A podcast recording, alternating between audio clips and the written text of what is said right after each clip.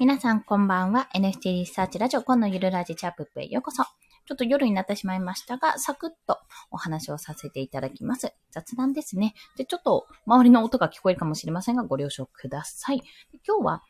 というか今回はコレクションを安く販売してしまった時の対処法について、まあ、ちょっとこれは後でまとめてしっかり3つのポイントをみたいな感じでお話ししようと思うので、まあ、その前段階のお話とさせていただきます。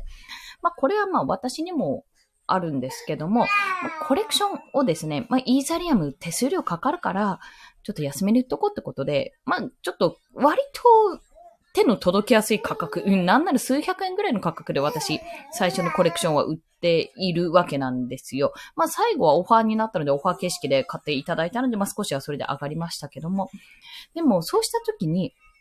何が起こるかっていうと、あ、この人はこのコレクションは、もしくはこのクリエイターは安く売ってくれるなっていうことになってしまうんですね。要は、自分が、例えばお洋服作ってて、洋服を作っていて、まあ最初のうちは安く売っとこう。で、後々もう、もうちょっと高級ブランド志向に持っていこうと思ったとしても、あ、この人の作る服は安い服だってファストファッションだっていうふうに思われてしまうと、そこから高い、高く値段を出して売ってしまった時に、え、なんでこの人安い服を作るんでしょっていうふうな認識からやっぱ離れられなくなってしまうわけなんですね。そこの、あの、第一印象なんですよ。第一印象を変えるのが難しくなってしまうっていうところがあります。で、私自身は、まあ、イーサリアム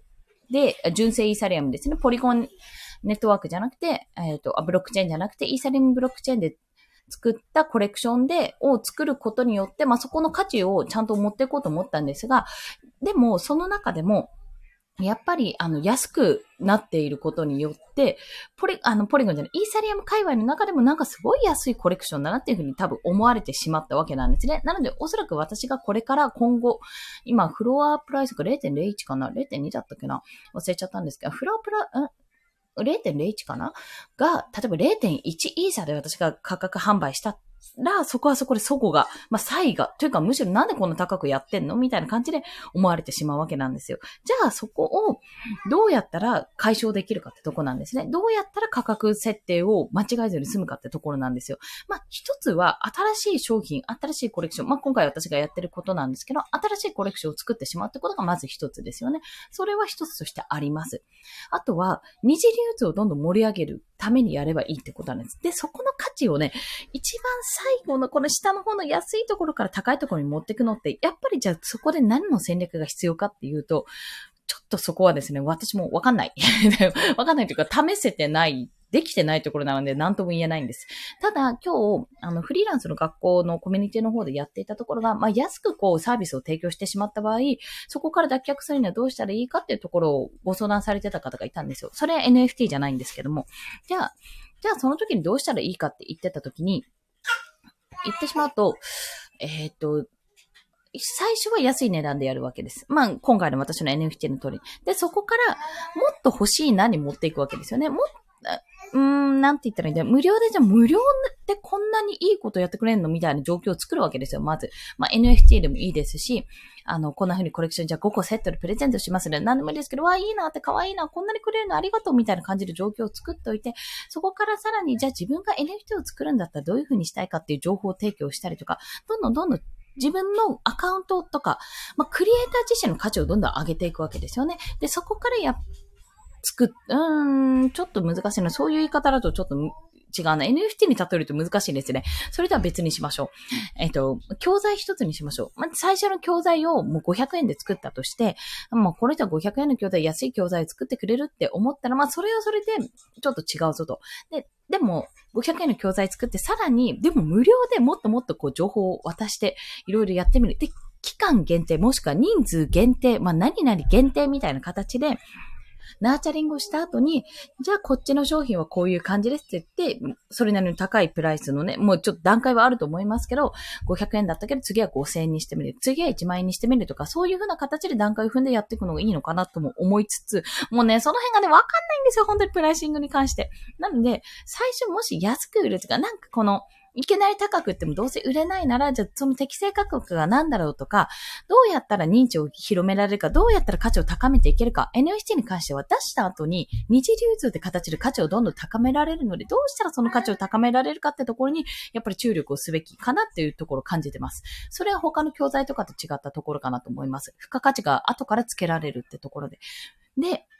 で、私の場合の対策としては、もうさっきね、もうどうやったらいいかわかんないって本当にわかんないんですけど、対策として考えてるのは、とりあえず、えっと、私が NFT クリエイターであるってことを認知を高めるために、まあ、ギブアウェイ企画をやったり、そのファンアートですね。あの、クリプト忍者のファンアートということでやったりしています。で、あとは最初の7体はとりあえず作っておくんですよ。作って発表して、まあ、それが売れる、売れない。まあ、とりあえず全部売れたら売れたで、もう一応そこでストップをかけます。で、その後新コレクションを作るんですね。で、新コレクションに、その今までのブレッシングキャッツさんは、通ずるんですよ。通ずるというか世界観が一緒なので、そこはコラボになってるわけです。コラボっていうのが同じ作品の中の別のコレクションって形にしてるわけですね。で、そのメインどころ、例えばブレーシングキャッツを持ってたら、あの、持ってるホルダーさんの方には、この新コレクションのをプレゼントしますとか、例えばですよ。とか、あの、ん何があるかな新コレクションをプレゼントしたら、その、えっ、ー、と、自分の例えば新コレクションの本を持っている人、NFT を持っている人、もしくはブレーシングキャッツを持っている人は、無料の